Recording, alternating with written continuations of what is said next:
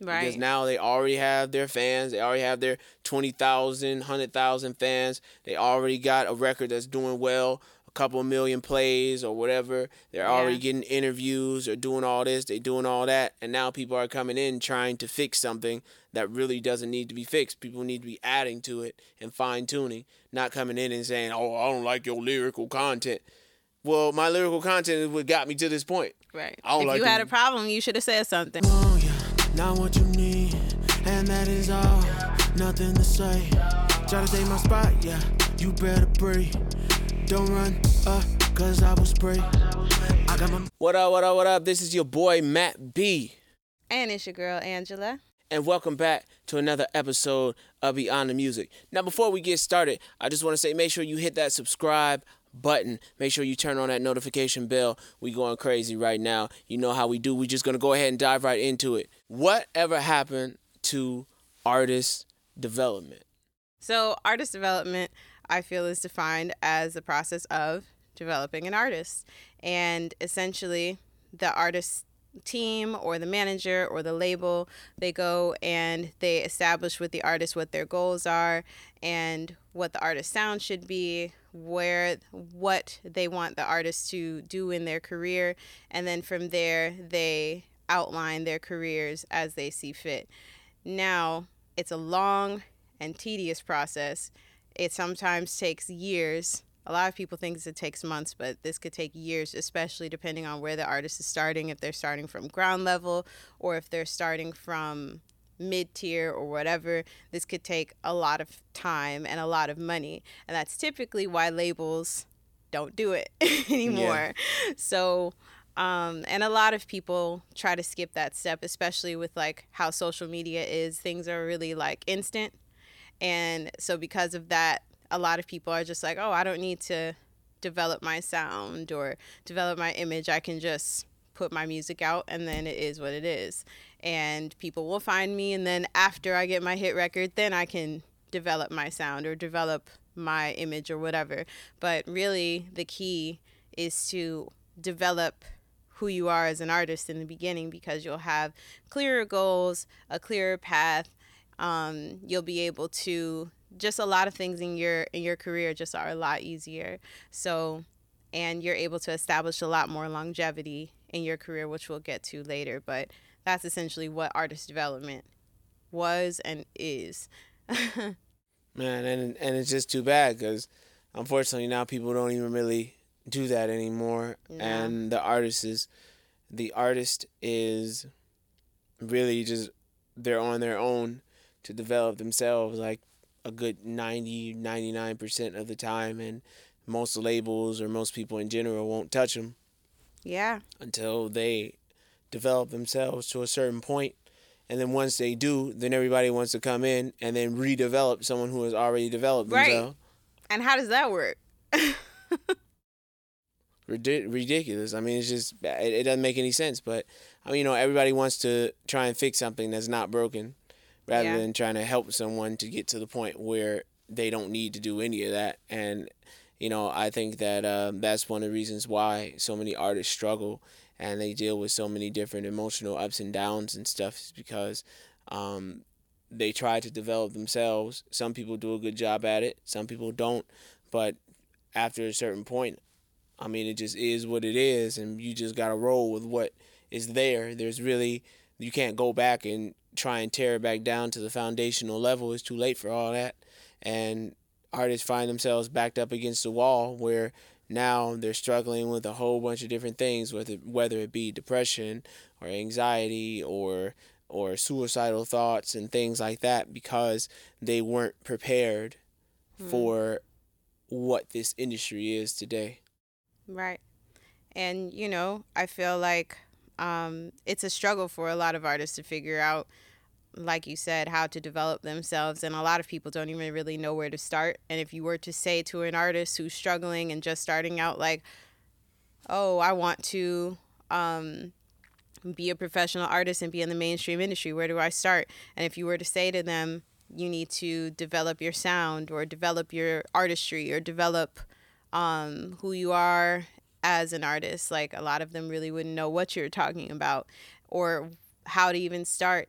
And, you know, it's it's unfortunate because there's so many tools available to you where you could figure out like how to develop yourself as an artist. There are books, there's podcasts, there's um, blogs online. There's all kinds of different things that you can use in order to um, figure out how to get your feet wet and develop yourself as an artist. But you know, it's about trying to um, find what works best for you because if you are naturally by nature someone who can pick up things easily and apply them, then maybe the DIY route is for you where you don't necessarily hire a manager right away. You can um, cross all those T's and dot, those, dot all those I's, so to speak, for yourself in the beginning. But if you're the type of artist who's like, I don't know what that is, I really am not interested in trying to do that, then you probably do want to hire mm-hmm. a team or a manager or whatever it is you can afford or barter a deal with them so that way you can have a team to work on your behalf so that way they can help you outline some of those goals and make some of make some sense out of um, what typically is really a very confusing situation. And the industry is so fast paced so that that aspect of it doesn't help either. Right right so then that begs the question what does it look like to be an artist who is developed enough to be put into the limelight or put like on the world stage or just introduced to their country or whatever because I even know like for myself like we were just looking at photos just recently of of of me back in like 2014 2015ish mm-hmm. when I signed my first deal um, out in Japan and just looking at those photos like the drip that you see right now. Like this is a this is a new Matt B. This because is advanced even if I looked B. at myself back then, like like I was an underdeveloped artist when it came to like my look, when it came to just how I was putting myself together. The music was there, mm-hmm. but you know I had to still develop in that way. But what does it look like for an artist who's trying to do that? Because for a lot of artists, the blinders are on, whether it be with the music or their look or how they carry themselves how they conduct themselves. So it's like, what do you do in, in that instance to bring yourself to the next level as an artist, knowing that you can't do it on your own?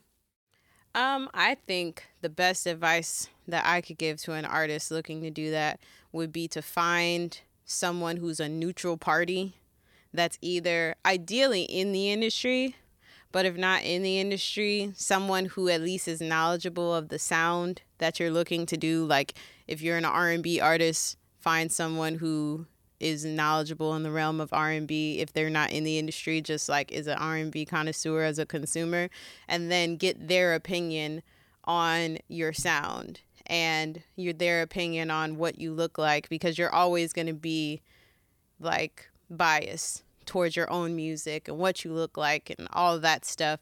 So you're not going to be the best judge of yourself in certain cases.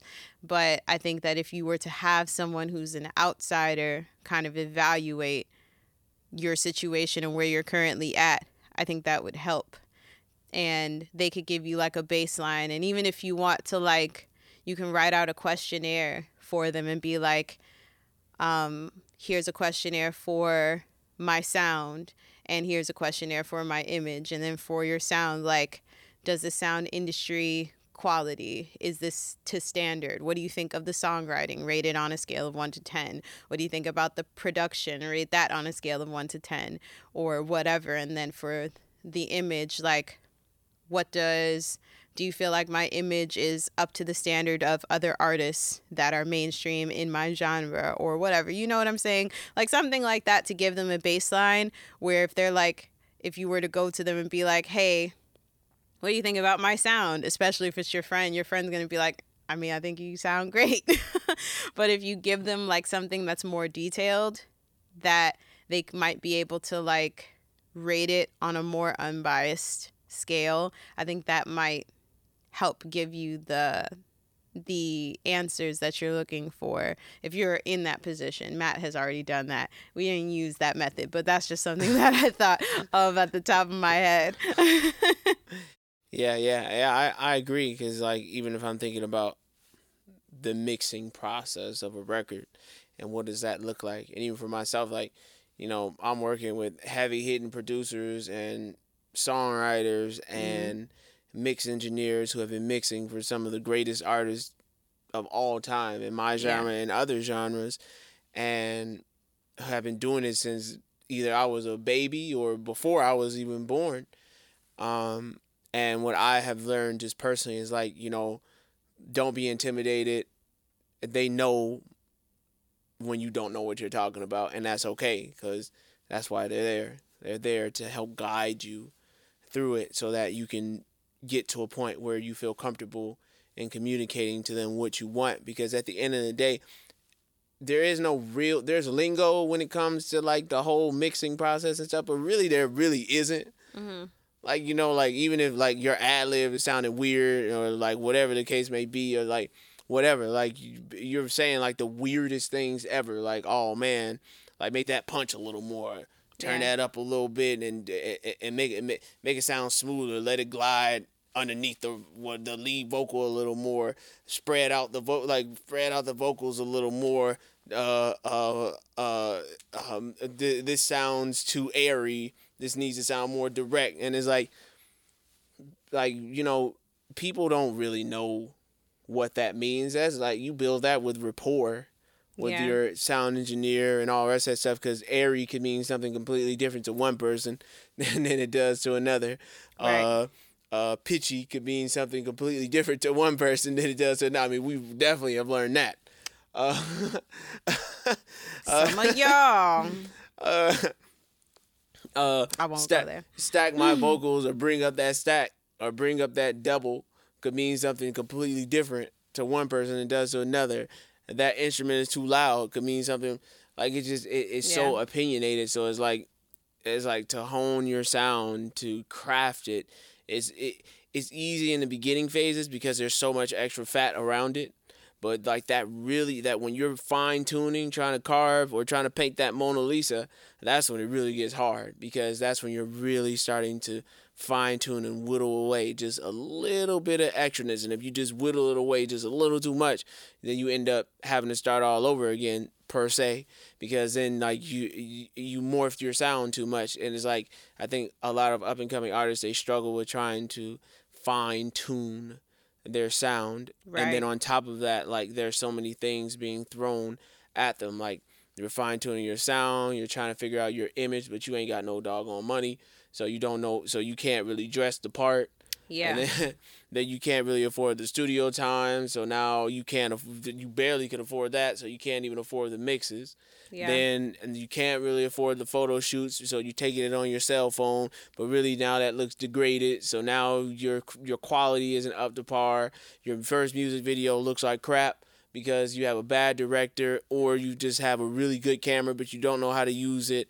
So it's like all these things stacked against the up and coming artist because the artist is trying to develop himself while at the same time um, trying to keep it up to industry standard but they don't even know what industry industry standard is because they're looking through smokes and mirrors and they're working backwards. So you're looking at artists who are already established and thinking like, how do I recreate that? And in reality, you can never truly recreate that. Right. So I have a question. As an artist who is just starting out or um, is looking for advice, what would you tell an artist who is trying to develop their sound and develop their image and how like when they're in the stages of receiving feedback from someone or receiving constructive criticism? If someone said here i want to help you. Let's start from square one. Your song sucks. This sucks. I think you should do this. I think you should do that. How as an artist do you differentiate between constructive criticism and insults? And how can you receive that constructive criticism to the point where you're not going overboard and doing everything that they say and you're keeping your originality. You know what I'm saying? I think it's it's a fine line to walk. I mean, it just means something different to to every single person because your music could be trash and that person is really trying to help you to bring it to the next level, or your music could be fine, but it's just not the type of music they like. So Right. because of it, it's trash to them. So it's just it's it's hard to say. I mean, I feel like You just got to feel the people out and make sure you're getting people on your team that you trust. Where if they do say something to you, you know that they keeping it one thousand with you. They keeping it a buck with you. They're not just telling you anything just because it's not their cup of tea or whatever. And sometimes that happens because opinions they they clash at times. But um, I mean, at the end of the day, if if it's your music, you gotta you gotta make the final call. So I mean, if if someone Right. says your record is trash, um, and you don't think it is, you should you should drop it. Because at the end of the day, let the people speak. And then if it is trash, then you know don't do that anymore. but but if it go, but if it goes, it goes. But then at the same time, like you know, if you don't make the the decisions for yourself, then there's always that what if in the back of your mind. And at the end of the day, you're the face of it. Mm-hmm. So if it does if it does well, you're the face of it. If it does, you're the face of it. But regardless, you're the face of it. So the other person who has their opinions, they don't have to take that fall. They don't have to take that public fall. Right. So it's just like, oh, I mean, you didn't have to listen to me. And people start backpedaling. Man, why do y'all do that? people start doing all that? Y'all be abandoning ship Yeah. So I with mean, so much to say. right. so at the end of the day, I mean, the artist has to make that decision for themselves, and I mean, it's just very unfortunate, but that's what happens when you're the mm-hmm. master and commander of your own destiny and your own ship. You gotta you gotta steer it, even if you don't know how to sail. Right. So so essentially you're saying that you should accept the constructive criticism and just kind of weigh the checks and balances of that with what it is that you're looking to do. And then from there if you still feel like you should drop your music because you think it's hot experiment with that and release the song and see how it does and let the people speak. But if the people don't respond or respond in the way you were hoping then it probably was trash and then you should reassess some things is that what you're saying oh, may- maybe it was trash, maybe it wasn't. Maybe it just didn't hit because you ain't got no vans. So I mean, it's hard to say. Let it sit. It. I mean, at the end of the day, as an up and coming artist, if you are still that, then it's just a part of your catalog now, and it just sits there. And some people will like it, and some people won't. But until you start getting to that point where you carving out the the the Mona Lisa, like initially it's just a blank sheet of paper, but until you start really seeing a clear picture, you're really just throwing paint. And then eventually it starts becoming something, and that's when you got to start taking your paintbrushes and start really fine tuning what it is that you're actually drawing. But uh, but until that point in time, what what else can you do? Especially with the lack of guidance that a lot of up and coming artists have, and it's because people don't want to be a part of something that's not successful. So man because so of true so because of that, you just really just out on your own until you get the success, which is just so ironic because you really can't be successful until you have the help to be successful. But people won't help you until you already look successful. So it's, so it's like a Right. topsy turvy world that one is living in, which brings me back to the whole thing about artists and how once they figure it out and they figure out what works for them and it starts moving, then all of a sudden people want to come in and they want to try and tear them back down to ground level and try and redevelop them, but it's too late. Because now they already have their fans. They already have their 20,000, 100,000 fans. They already got a record that's doing well, a couple million plays or whatever. They're already getting interviews or doing all this. They're doing all that. And now people are coming in trying to fix something that really doesn't need to be fixed. People need to be adding to it and fine tuning, not coming in and saying, oh, I don't like your lyrical content. Well, my lyrical content is what got me to this point. right I don't if like you had a problem you should have said something I don't like the way you talk or the way you dress. Well, you should have said something two years ago because, but no, you weren't here because you weren't interested right until I made it to this level. So it's just, it's hard. It's just really hard, which is why I think artist development, honestly, as I talk about it more and really think about it, is is almost unrealistic for this day and age to to develop an artist the way that an artist used to be developed because it would take the person who is doing the developing or the entity being the label or whatever is behind it that's doing the developing to to be willing to put their money into something that's tanking initially and then will eventually or maybe swim.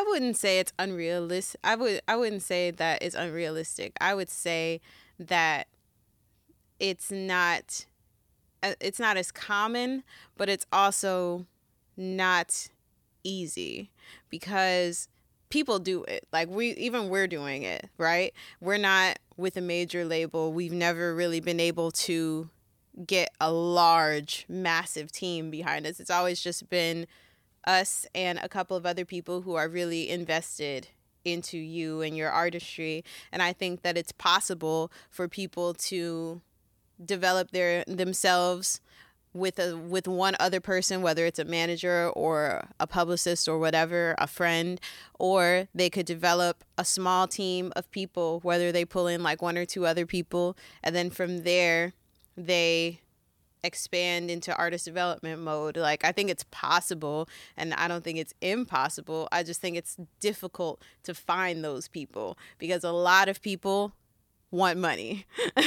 Like if you are just starting out and you're like hey, I want a manager and I need someone to manage me. Typically, to get a good manager, you're going to have to pay in some way, shape, or form. You're going to have to pay, unless that manager is just super nice and wants to negotiate some type of deal where you don't have to pay them up front. Like, they're going to want something or um, some other, uh, like a mentor or a consult. Uh, um, what do you call them? A consultant. Like in order to find a team, you're gonna have to like invest in yourself and know um, that regardless of who you bring on your team, you're you're gonna have to put up some kind of money in order to get the result that you're looking for. So I don't think it's impossible. I don't think it's unrealistic. I think it's I think it's just very difficult to find people who are willing to invest in you at the ground level because of the reasons that you were talking about when I think of unrealistic or when I say unrealistic, I'm more so thinking about in the vein of what artist development used to be, which is I'm thinking about the golden era of artist development, which would be to me like the 1930s or 40s spanning into maybe like the mid 80s or mm. somewhere mm. around there, which is when they went to different places around the country or around the world, found someone who was who just could sing really well, had no image, nothing, didn't have two nickels to rub together, and said, I see something in you. I see star quality. I'm going to move you to LA or I'm going to mm-hmm. move you somewhere else, and I'm going to pay for everything. I'm going to pay for your room and board. I'm going to pay for every meal that you eat. Mm. I'm going to pay for every okay. dance. I'm going to pay for every dance mm-hmm. step that you do. I'm going to pay for everything, every the clothes on your back until I shape and mold you into the star that I see in you. And I don't care if it takes two years, I don't care if it takes five years, I don't care if it takes 10 years. I'm going to continue to pour money into this ever loving sinkhole and that looks like it's never going to end. Mm-hmm. And I am not going to give up on you because I see something in you.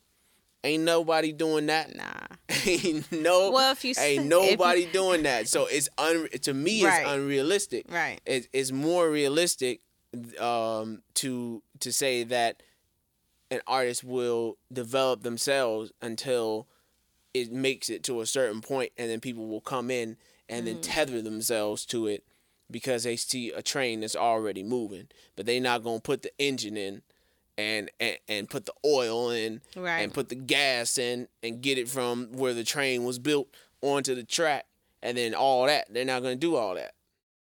Well when you put it like that then yes.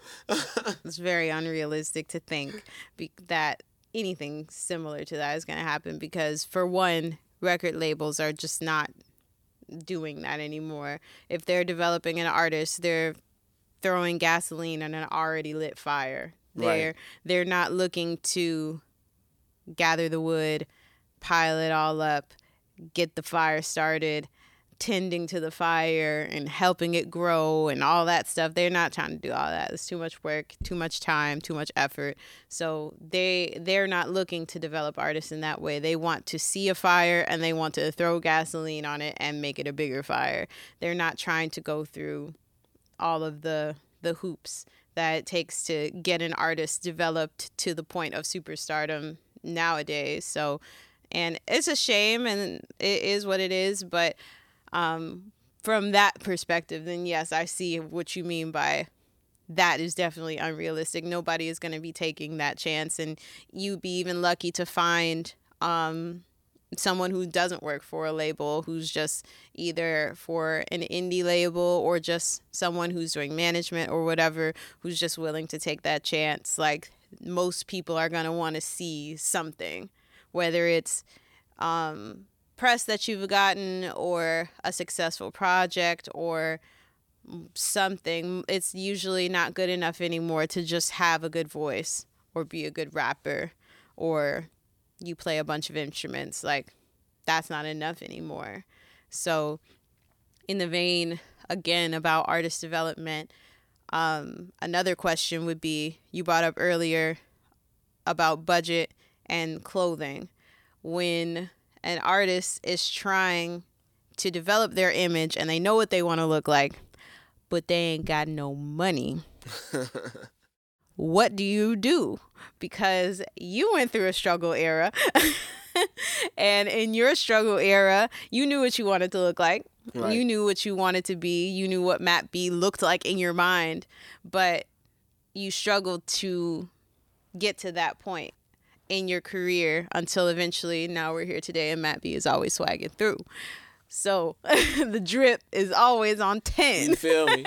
so when you're starting out and you're on a budget, how do you align what you want to look like in your mind versus what your pockets say you are going to look like to the public? I mean, I feel I feel like it's just it, it's just bartering and and trading with with whoever is willing to do it and. Mm-hmm and whether or whether or not you you get real lucky maybe you might want to do something a little smarter. Like if you know that you want to do music you shouldn't work at a factory job. Like shouldn't you work at a clothing line or like a clothing job where you could actually like grab some clothes every now and then or you could like um uh work the job and be able to get that 15% discount or whatever that looks like or like if you got your all your homies or whatever and everybody wants to do music like maybe somebody should work at a, at a clothing store somebody else should work at like a shoe store somebody else should work at work at a jewelry store like you know what i'm saying like right. got to start strategizing with right. one another to try and figure out and i didn't even do this but that's because like most of my friends like you know they ain't on so so they, sorry, sorry guys. I know y'all be watching this, but I'm just gonna keep it one thousand with y'all. Y'all be bullshit. But we love so, y'all. In the music, in the in the industry, in the industry side of things, I'll say y'all be bull. So, so, so I, so I knew, I knew going in, like, like I can't, I, I couldn't even do nothing even akin to any of that with any yeah. of my guys. So like, I just had to figure it out on my own, whatever that looked like at that particular time being and that was like a long long long long long long time ago and thank god like now i have amnesia. I've been I, have been I'm, I'm too high up in the sky now and, it, and living in the clouds so i don't even it's a distant memory to me now. You don't remember those days of the peasant clothes.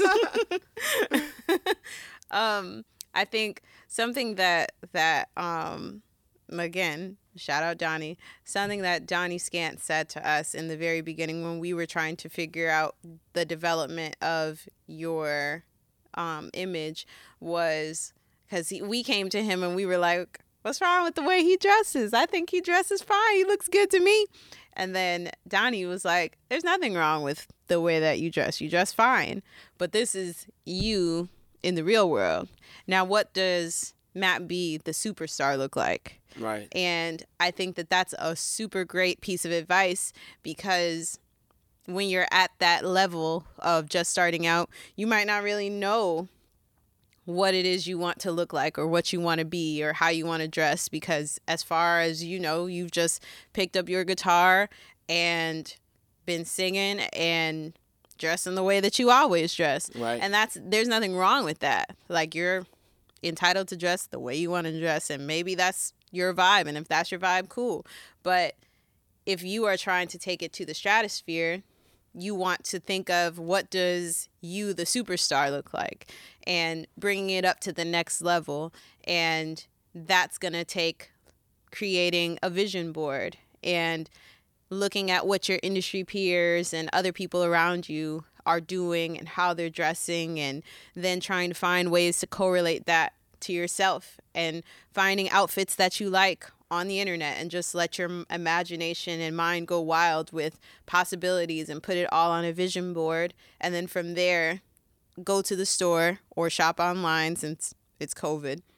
And then from there um, come up with some looks that you think might be dope for your particular vibe your particular sound and continue to build on that that um, establishment that you started and then from there you you will eventually find yourself swagging through like Matt B, like You superstar? Matt B. Right, this is right. this isn't peasant clothes H and M Matt B. This is something different.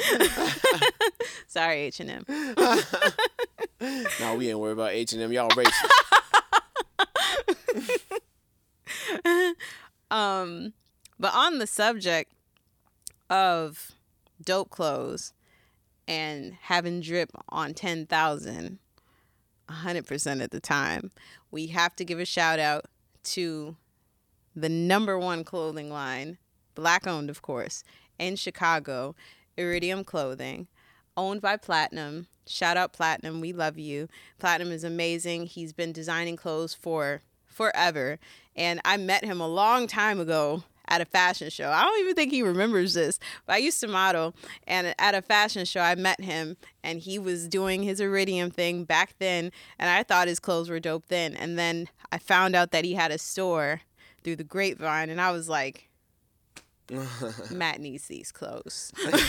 so we ended up linking with him for um what shoot was that? Go hard, right? Yeah, yeah. Yeah. And Off Matt all of Matt's clothes and Go Hard in that music video. You guys can look it up on YouTube. Matt B Go Hard. And all of those clothing items were iridium.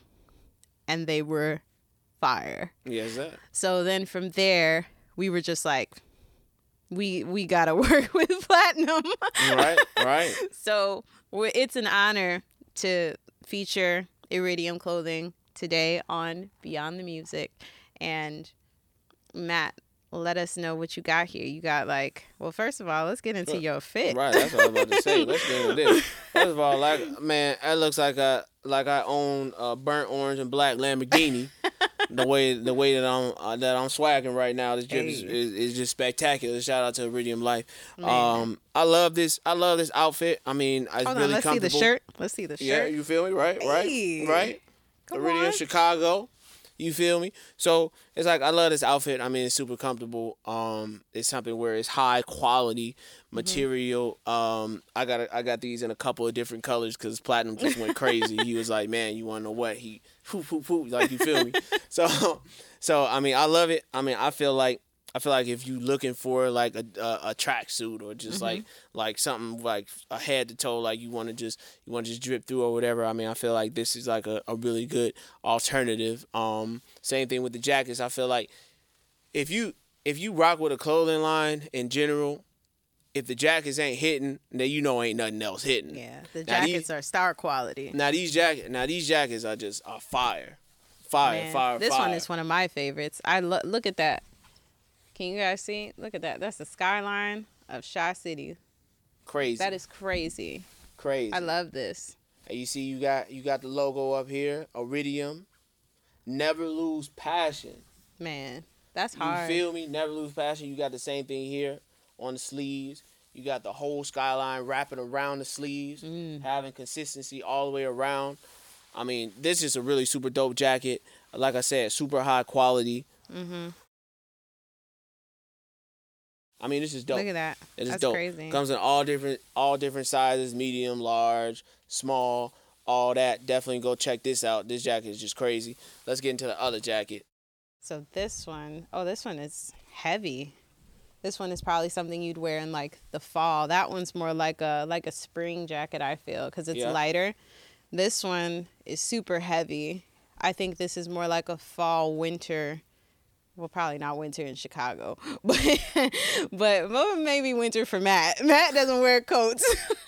I don't. but, but I think that this is super dope. It's like a, a Letterman jacket. It's got iridium on the front with the eye, and then on the back it's got a world map. Which So is you can hold, hard. you can hold the other side. That's hard. That's crazy, right? And I love the colors. It's like a pop of color because you have the black and white, and then on the back it's just like bam. And I mean, low, like low key, like you could wear this in winter, spring, or summer. Honestly, I mean, this this Summer? yeah, I wear it in summer, and, and at night. hot. No, at night though. Oh, At night, like I wouldn't wear it during the day. Maybe. But I mean, you know, you got the little the little corduroy, I uh, know. I- stitching and all that. I mean, it's I, hard. I get hot, so hard. Man, what's that? What did what did Cardi B? A, a bad never get cold. Well, real nigga never get hot.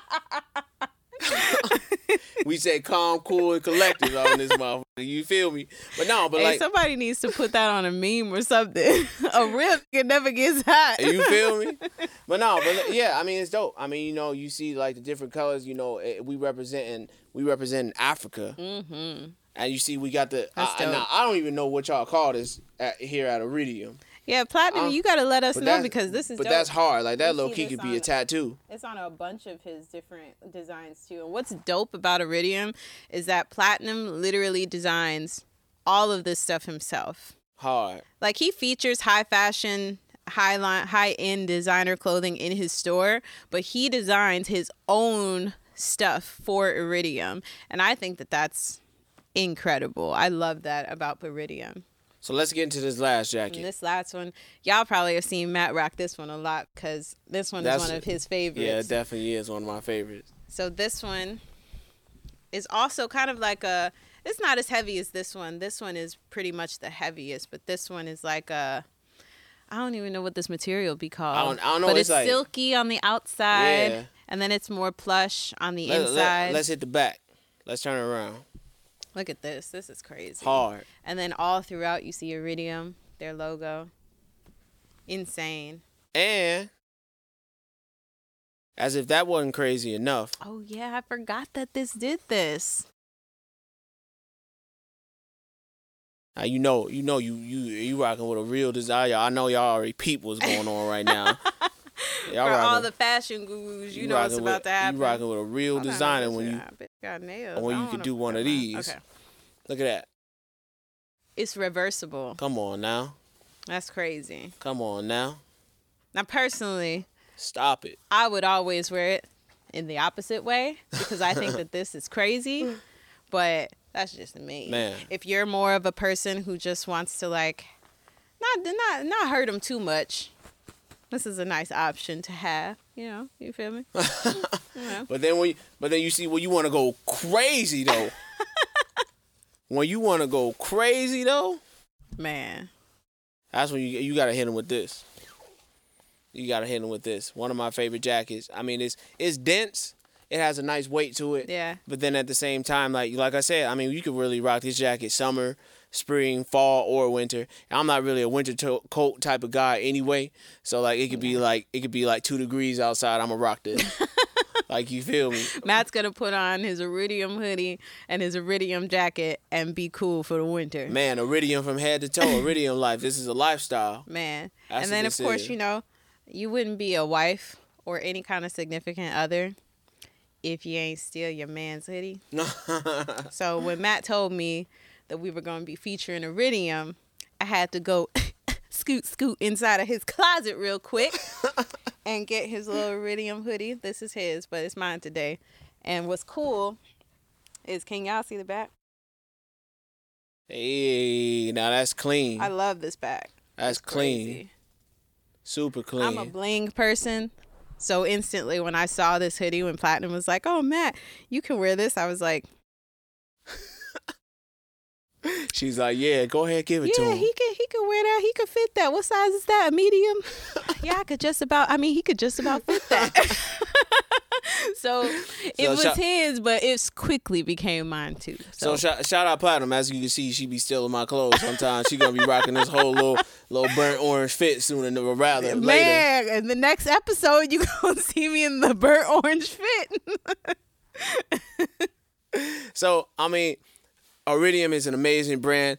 Obviously, you know, I tried to fold these as delicately as possible mm-hmm. for the second time around. I couldn't really get it. He didn't This, fold it this little second time around, maybe all. maybe we should just turn it around this way like this, just so it was just so we can see. Well, that's how we're gonna do it for the rest of the podcast, just so we cool. yeah, just so we can like see that. That's see what's really going on with this drip. Like you feel me? that's better. So if y'all want to learn more about Iridium, y'all can go to Iridium Clothing Co. on Instagram, or you could go to www.iridiumclothingco.com. Shout out to my boy Platinum. He does nothing but fantastic, fantastic designs. I you don't just have to shop online. They do have a store at mm. Block, Gallery. Block 37 downtown. Yeah, yeah, yeah, yeah. In downtown 37. Chicago. Yep, yeah, right off of uh, Michigan Avenue. And what's crazy is that they just got a big, huge store upgrade. They used to have two different locations in Block 37, one on the first floor, and I think the other one was on the second floor.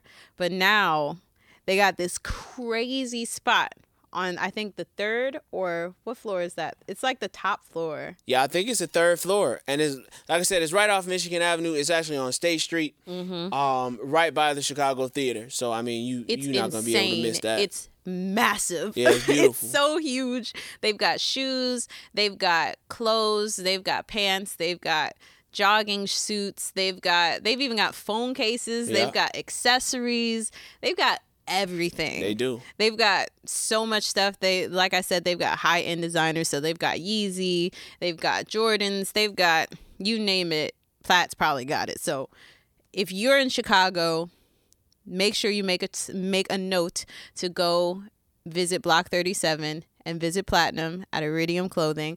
And if you're not in Chicago, then you can go online at iridiumclothingco.com and shop and make sure if you have a wife, get her size too. so she can steal her clothes. or but you, but you know, they have women's stuff, but I don't know, there's something about like your husband buying something and then like you just like taking it. It makes it more comfortable. Like this hoodie is soft, but I feel like it's soft because I took it. Well, shout shout out to my boy Platinum. Like Angel said, we love you.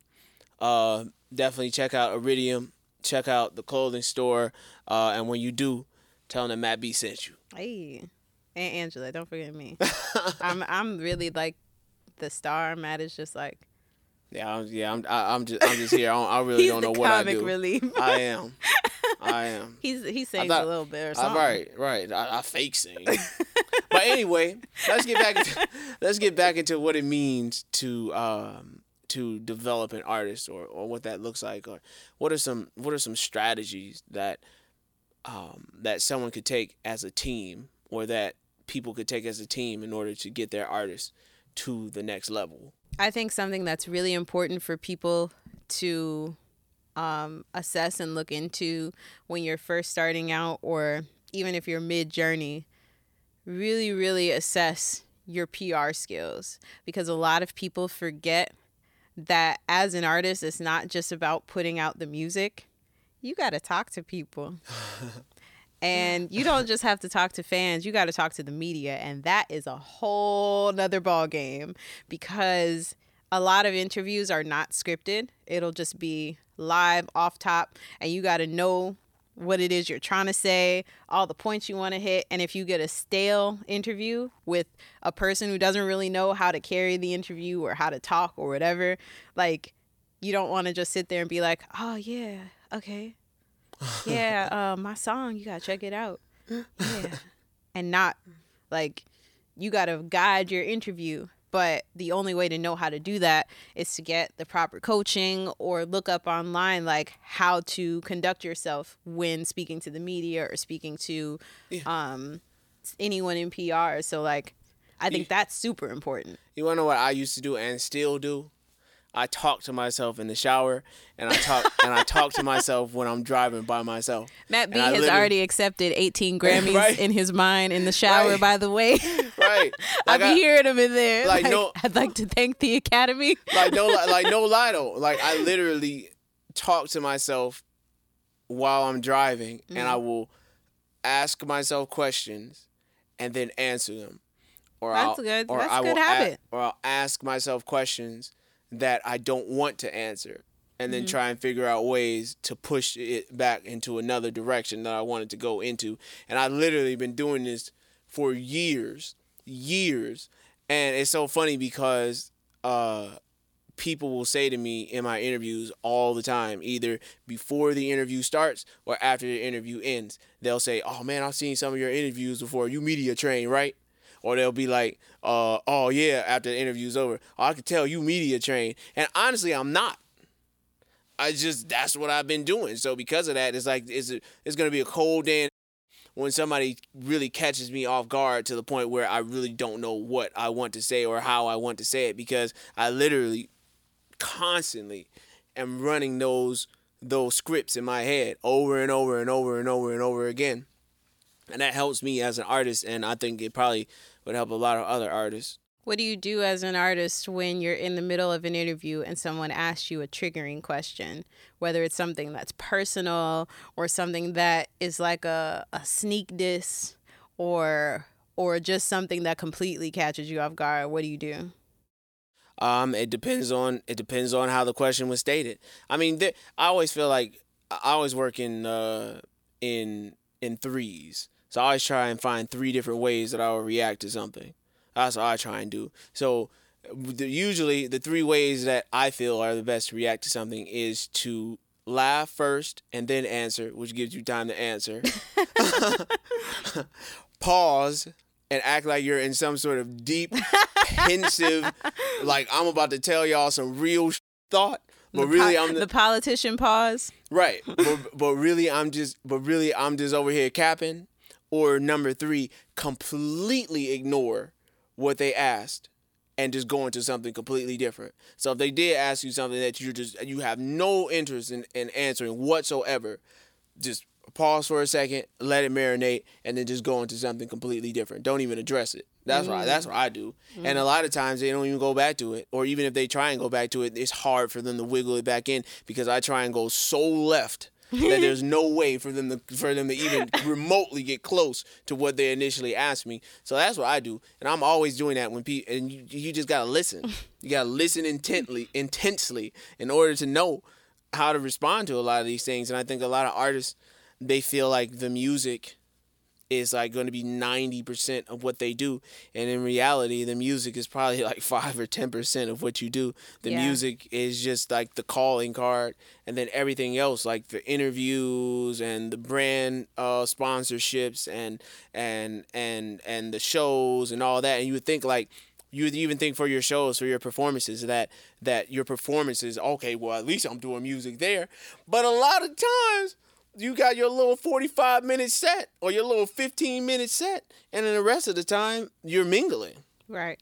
so it's like even there is it- it's it's not really that much music being done from the preparation of when you start the day to when the day ends when you actually are performing all that time you're you're like meeting people talking to mm-hmm. people doing interviews doing all the rest of that stuff and then you have that like 15 20 minutes maybe hour that you're that you're performing and now all your fans want to meet you and then you're going right back into doing what you did for the past six seven eight nine hours before you got on stage Right. So essentially, if someone asks you an awkward question, either laugh and then find a way to answer, pause and find a way to answer, or just don't answer it at all and go completely left field. but if you But- but if you're gonna pause you gotta like man. Like you gotta feel that though. Like, you know what i mean? Look them deep in their eye like if if you're in person. Mm. Look them deep in their eye or just or you know you gotta put on your thinking hat like bro you what i never even thought about something like that bro. Like until you mention something like that bro i never i never even thought about something matter of fact and then you go and then you just left field that shit So now, so now we know that if it, there's ever an interview where Matt does that, y'all already know Right. what the deal is. Matt is over here finessing. so so in in the vein of interviews what happens when you get somebody who's just dry like don't know how to interview it's my first day or i'm an intern and they just have like the driest questions known to man and you're trying to promote your album or whatever and that person is like so what do you like about music? What got you started? What would you say to your fans? And they think that these are like pensive questions like they literally sat in front of a google doc and said these are some deep deep questions I think that's and it's not and like what do you do I think that's when I, I feel like honestly that may be one of the best interviews that you could give. Honestly, as an artist, because now someone's not trying to guide you into where they want you to go. You you literally it's a free for all. So Mm. you get to say whatever you want to say, do it however you want to do it, touch lightly on their questions, and then just touch on the points you want to touch on. And that's when I guess the media training does come into play, where you got to know like your talking points of what you want to bring up, and that especially for artists is like very difficult to remember. Yeah. Like because your mind really doesn't work that way because most artists are free spirits so you're not really trying to be rigid with Yeah. what you do or, or how you approach it. But um i mean if it's important to you as an artist you got to know. You got to know those types of things and i mean it's like a conversation. Like i could sit in front of a camera by myself for an hour and just talk to it and no one else could be inside of the room and you would think i'm having the time of my life because you just have to be comfortable with doing something like that so when someone is as dry as a Popeye's biscuit, with no water no drink right, with no water, like that's what you got to do. You got to find a way to navigate that. And now that person just becomes a soundboard. Anything mm. that they're really saying to you really doesn't is is negligible. You, it's just an opportunity for you to respond. Mm-hmm. that's all. They're just posing what they pose, and you're gonna respond in the way that you want to respond, and that's your opportunity to just expand on whatever it is that you want to expand on. And I, like I tell Angela all the time, like I don't even interviews are conversations. The the whole purpose of the interviewer asking you questions isn't necessarily for you to answer the question. So that's not the goal. The goal is to create an environment to spark conversation. Mm. So if you think about it that way, then I'm not trying to answer a question of what my favorite food is. that that just sparks more conversation. Are, are you a foodie? I don't really. Oh, do you not really? Have you ever been anywhere outside of the U.S. where you've eaten something like? right I mean, you know, those types of things start to come to mind. So it's just depends on how creative you are as an artist that determines whether or not you're able to expand upon a question that really is a dud. So if the interviewer says, "What's your favorite color?" you shouldn't say blue. I would hit him with a. I would hit him with a, my favorite color. You want to know what? That makes me think about my childhood. because even as a kid, like, do you really even have a favorite color? Like, isn't that something that somebody really assigns to you? Because I mean, honestly, like, if your mom put you in a blue shirt all the time, your favorite color may be blue. But then, was that really your favorite color? What if you were wearing a black shirt?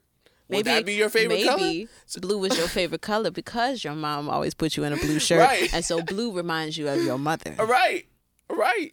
So it's like that question, or that question can be anywhere. You want to know what? Matter of fact, I got put in blue shirts so much that I decided that I don't like blue. so now, uh, you know what I mean? So the Right. conversation just goes completely left field, and I think that's a beautiful thing in interviews because it makes them more interesting. So the purpose isn't necessarily to, to Answer the answer that your favorite color is black or blue Right.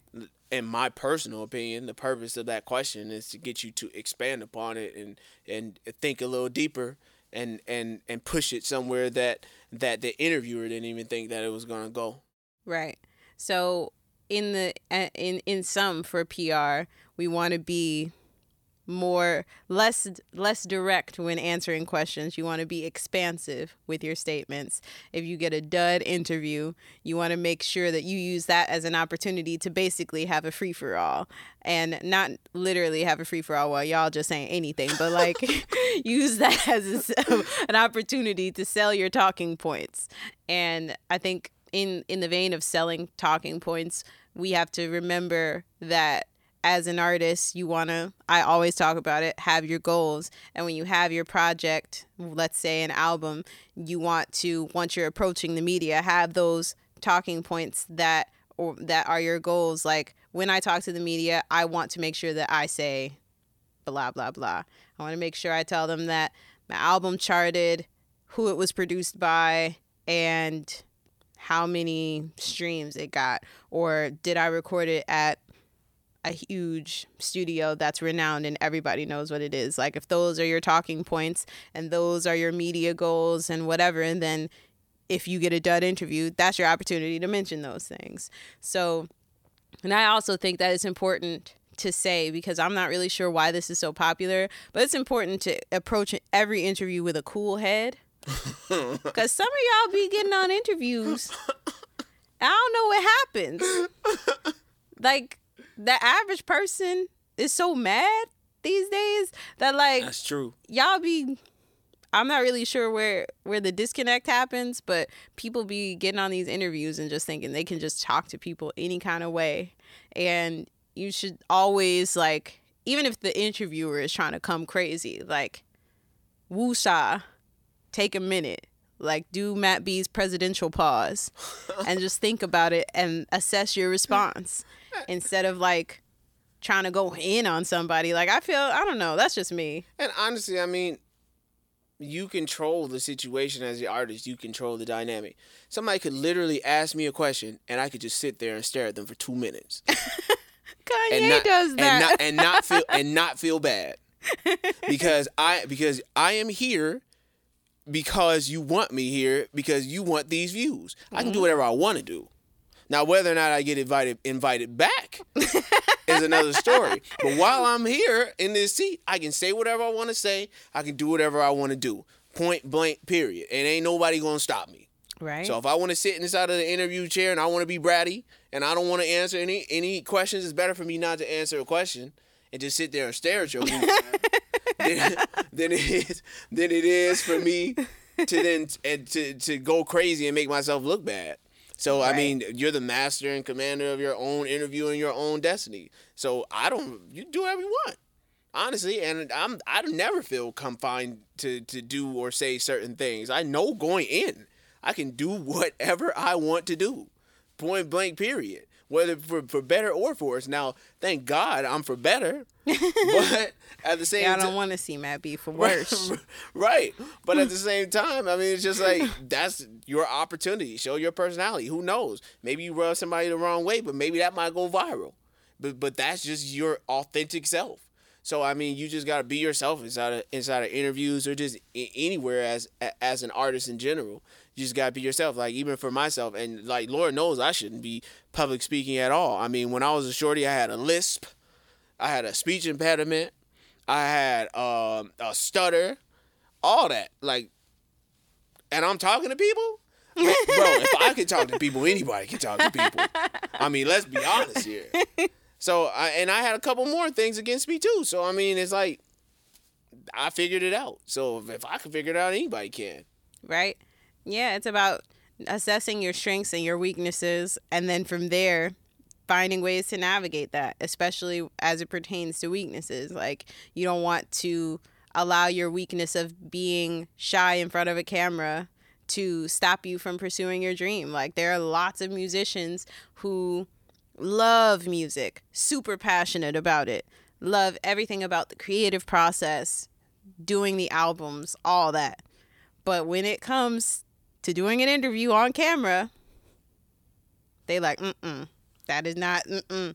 But they, they have to find what makes them comfortable in those situations and finding that, finding a way to center themselves so that way they can make it through and do what it is that they need to do to get through the interview and hit their talking points and all that. Well, if I can do it, anybody can do it because Lord knows, even to this day, I be stuttering like crazy. Like I get, I just get stuck on words. and Angela will tell you, like I'll be there, I'll be, man, I, I, I, I, I, I, I, I, and I'll just be stuck. I'll be standing there and I'll be, she'll be like, oh, where do you want to go? Or what do you want to do? Uh, I, I, I, I, I, I, I, and I just gotta stop talking, and then I'm stuck. and I gotta stop talking, and I gotta let my brain refresh. I gotta say something else. So as I do do do do, I fucking restart my shit. So but I and and my That's stutter. why. That's why you got to restart it. You a motherfucking Windows. Right. you got to get the Mac. right. Mac be fucking up too. So it's like though, even but- it's like even when we're filming these podcasts, like I gotta make the conscious effort to take my time when I speak, because if Mm-hmm. I don't, like even if I say like there are certain words that I say that's gonna get me stuck every single time. Like even the word and, like even right even earlier I was about to get stuck on and. So so I fucking I'll mess around and and and and, and, and, and, and I'll just be stuck, and I know that. So because of that, I got to take my time, and you know it's something where I'm not embarrassed about it. I'm not anything. It's just a part of who I am and a part of my personality, and it always has been. Mm-hmm. But I have found ways to shape around it, and I think because I'm comfortable with it, that's why I can control it. But if I wasn't comfortable with it, I wouldn't be able to control it. So I'm sure a lot of people will probably watch this and be like, "Damn, I didn't notice that." yeah. But bro, bro, yes, it's there. I think your stutter is cute. Well, thank you. I like when he stutters. He doesn't like when I point it out. But I'll point it out and be like, oh, look. But I be getting And stuck. then he gets mad. I be getting stuck. I be getting mad. I be getting frustrated because I be telling her like, man, I can't stand this. How much longer do I have to do this? I gotta do this for the rest of my life. Just stuck forever. Man. So I be feeling people on that. I be feeling and then on top of that, like and then if the nerves set in and you got to stutter, oh it, you it's a wrap. Oh. Now thank God, like for me, I don't really get nervous like that. So I mean I'm good ninety nine point nine percent of the time. But even if I do feel little butterflies in my stomach, I know I gotta control that because if not, it's a wrap for me. What What do you do as an artist when you get nervous? Like, how do you get rid of those butterflies? I think everybody is different. It just depends on the person. For me, I just don't think about it. How do you not think about it? I can turn my brain off. How? I just can. I just don't think about it. I just don't. I mean, I I- can't. not- If I'm on stage and I'm feeling butterflies and my heart is racing and I'm sweating, I can't not think about that. Like, I can't make my brain go do do do do. well, mine doesn't go. Do do do. Mine goes. Doom. That's when you do a hard, a hard turn off. It should crash. right? No, I just, I just don't think about it. Honestly, I I, I do just that. don't. Like if I'm doing a session or whatever, and it might be with a big producer or whatever, don't think about it. Then when I get there, now it's time to think about it. Or if, or if But I'm then about if to you're do a thinking big, about it, then don't you get nervous again? no, because it's too late. You there. But doesn't that make it worse? or even, or even when I'm about to perform, like when I did that show in front of what, what, was- what was that? what? Um, I don't even remember where was it. Uh, with the one the show that Jasper booked. Um, oh, West Side Music Festival. yeah, the West Side Music Festival. Like when I did that, like there were what like seven or ten thousand people there, Yeah. and I just I just didn't think about it. but Just then sat- when you were in front of the stage, how you not gonna think about it? you're there already, so now But you're then in- you're scared. so you're in the moment. No, you're not because you're in the moment, so it doesn't matter. anymore. what about anymore. for the normal people who are scared, standing up in front of ten thousand people? well, well, if you scared sitting in front of ten thousand people, this ain't for you, bro. That's all that means. If if if you made it to the point that you wanted to be standing in front of ten thousand people, and instead of being excited and gassed up and ready to go, you scared. You shouldn't be on stage. That that is a telltale sign that you're in the wrong business at this point. It There ain't it meant for you, bro. there That's is. that's what that means. Now, if you were nervous up to the point, but once that microphone hit your hand, it's it's go time. It's go time. Mm-hmm. But for me, like I said, I just don't think about it. I'm thinking about other things. I want to eat some food. I want to. Uh, I'm I'm gonna kiss my wife. I'm gonna I'm gonna do do a couple of push-ups. I'm gonna go in the car, maybe go to sleep.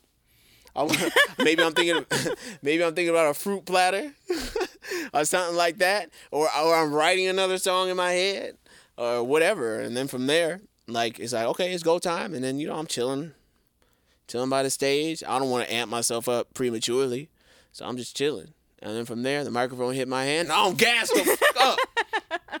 Cause I done held back this whole time. Now I'm gassed up. Works for me. Well, that is why he's the artist and I do management because the way my brain is set up, I can't do the on off stuff. I tell Matt all the time, like even when it's time to be in the bed, I'm that person that lays down and is like, okay, good night. what the f- my birth certificate at? I shouldn't be thinking about that. Never mind. Good night. Did I turn off the stove? And meanwhile, I'm thinking inside of my head, did I turn off the stove? Well, I mean, if I didn't, I'm gonna know in the morning when I'm dead. I'm going to sleep. I can't do that. I can't. Like my brain literally is in constant go from the moment I open my eyes, from the moment I lay down. So that is why he does the artist stuff. And I do what I do over here behind the scenes because I could not be on a stage in front of 10,000 people and not feel butterflies and then be like, oh, feel some butterflies. Time to turn off the brain. Like, I don't know. That's a gift. God, God uh, gifted him with the gift of voice, gift of gab, and gift of turning brain off. Because I mean, it's like when you it's like when you play sports or box or whatever, like do any of that. Like that's the whole point of training because when you're in the fight, your your mind isn't really fighting that fight. It's it's muscle memory. Like ninety nine point nine percent of that fight is muscle memory. Now you get a couple in, you're telling you tell your body what to do a couple of times, I guess. Like like you there. It's not like it's just you just watch it from afar or whatever. But a lot of that is muscle memory. So when somebody's coming at your uh, trying to peel your top off, like like when you boo boo boo boo boo and you bobbing and weaving and, and ducking and uh, uh, uh, and doing all that, a lot of that's muscle memory. So it's like the same thing with with shows. Like even when I used to do uh, choreography and stuff, you got to pick which one you want to do, which one you're focusing on, because you can't focus on singing and choreography at the same time. Something has to give. So Unless either, you're Michael Jackson. right. Right. So either the muscle memory is going to the choreography and the mind is going to the to to the notation of how you're singing. Right. Or or the mind is going to the choreography and the muscle memory is in the singing. But either way, you got to give up one of them. So that's that's what I personally learned. And then the same thing with I mean, once the crowd is amping you up and they're reacting to what you're doing and all that, I mean, it just you get lost in the moment. A lot of times, even when I get off stage, like I have to remember what happened. Because a lot of times, Really? yeah, I'm lost in it. So I don't really know what's happening. I know, but it's happening. You know what I'm saying? You too busy thinking about food. or maybe maybe, maybe, but but like I know, like I, I'm singing, and I know I'm singing, and I mm-hmm. know I'm performing, and I know I'm doing what I'm doing, but I'm not really there. Like I'm doing it, but I'm not. And it's after I come down from it that it all find. It's almost like a car accident. When you're when you when you're you know how when you're in a car accident and everything slows down, like you're in a fucking matrix. It's just, I mean, I ain't never been in a car accident. However, I think that that's like a not so great analogy because but then it makes it seem like your that- performance is like a train like- wreck. But it's like everything that it's like everybody can relate to that because everyone in some way, shape, or form has either almost been in an accident or has been in an accident. Now, when it happens, everything slows down. So all those little moments you don't even really process fully. You're really doing. And for those of you that are scandalous and you do, you you you get out that jam. But for those of you that aren't, that's not a situation you probably should have been in. Once again, so you probably shouldn't have been in that situation. But so it's, then don't when the drive. it's when the accident ends or when you just avoided it that then you start really digesting all the little things that really happened. But prior to that, it's just a, a, a dump of adrenaline where you're really just reacting. You've been driving for so long, you're just you're hitting the brakes, uh, uh, all that. And maybe if you even driving a stick, you're going down in the gear, coming back up, swerving here, pressing the brake, pressing the acceler. You're just trying to get out that jam. Then afterwards, you really take it in and you realize what you did. And I hmm. feel like that's how it feels like sometimes when I'm on stage, where I'm just doing my thing. I feel like I'm killing. I know I'm killing. I see the crowd reacting. I see things going crazy for me. But but then after I'm done, then I take a step back and then I look back and I'm like, oh man, I, did my thing. Like I thought I did my thing, but I did my thing. I didn't know I did all that. So uh, that's my world. Welcome to Matt B's world. Matt B thinks in threes. He turns his brain on and off. Matt B goes into different realms. He might even have an alter ego. Matt's got all the things going on in his head. He has like eight different people up there that keeps him on his toes. Uh, there you go.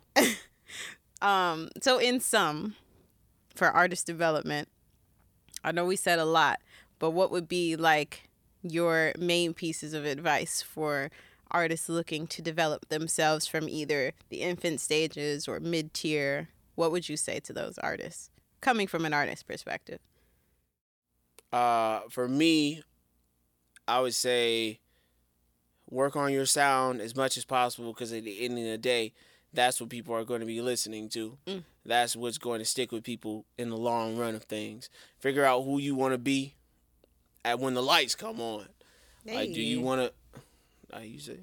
Hey, My mind just works that way. Like, Come on. See, I'll just reference my own my own record. But uh, Well, I'm telling y'all, go No, but- go check out Go Hard. no, Matt but who you, Go Hard. But who you want to? But who you want to be when the lights when the lights come on? Like who do you want to be? Do you want to be?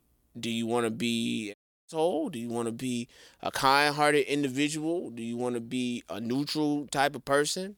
Like who you want to be when the lights come on? And then I would say like just know why.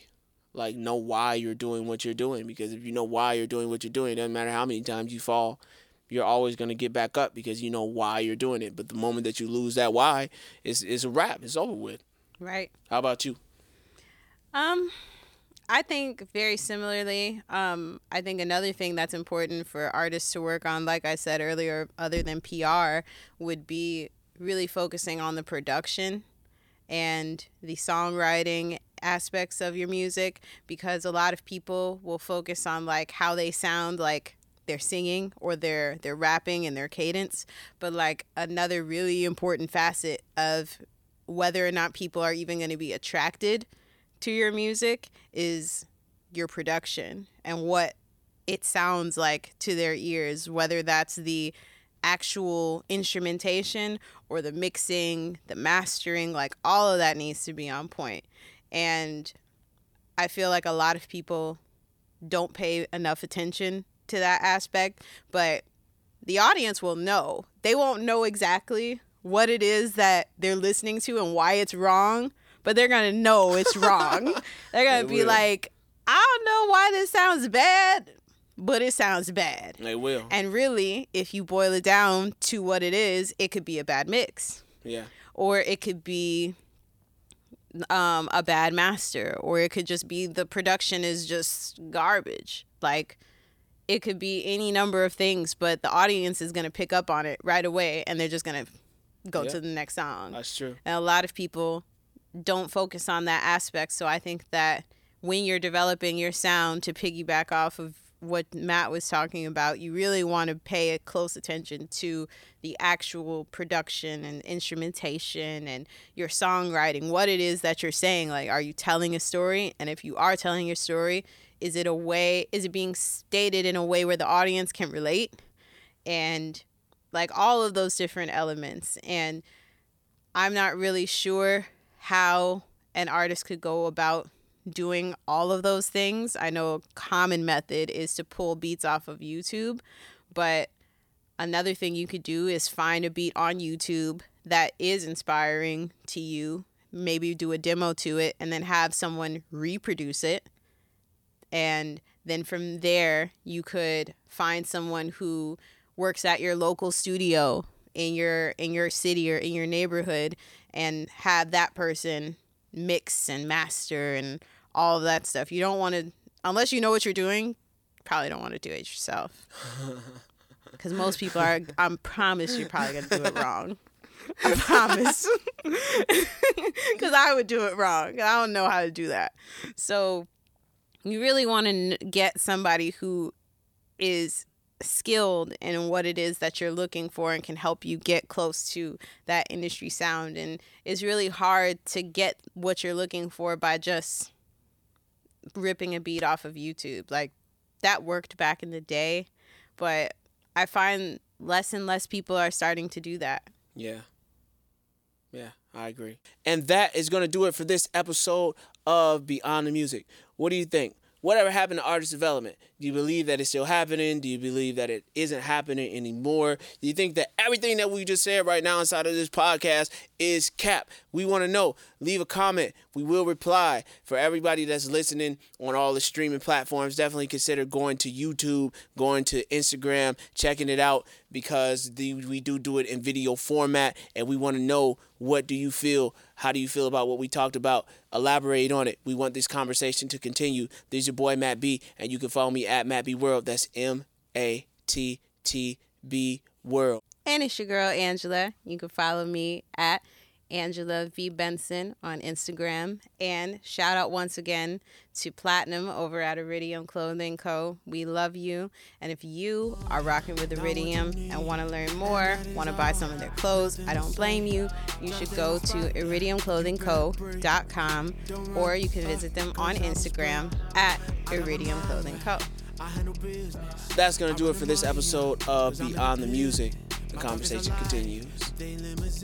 Peace out.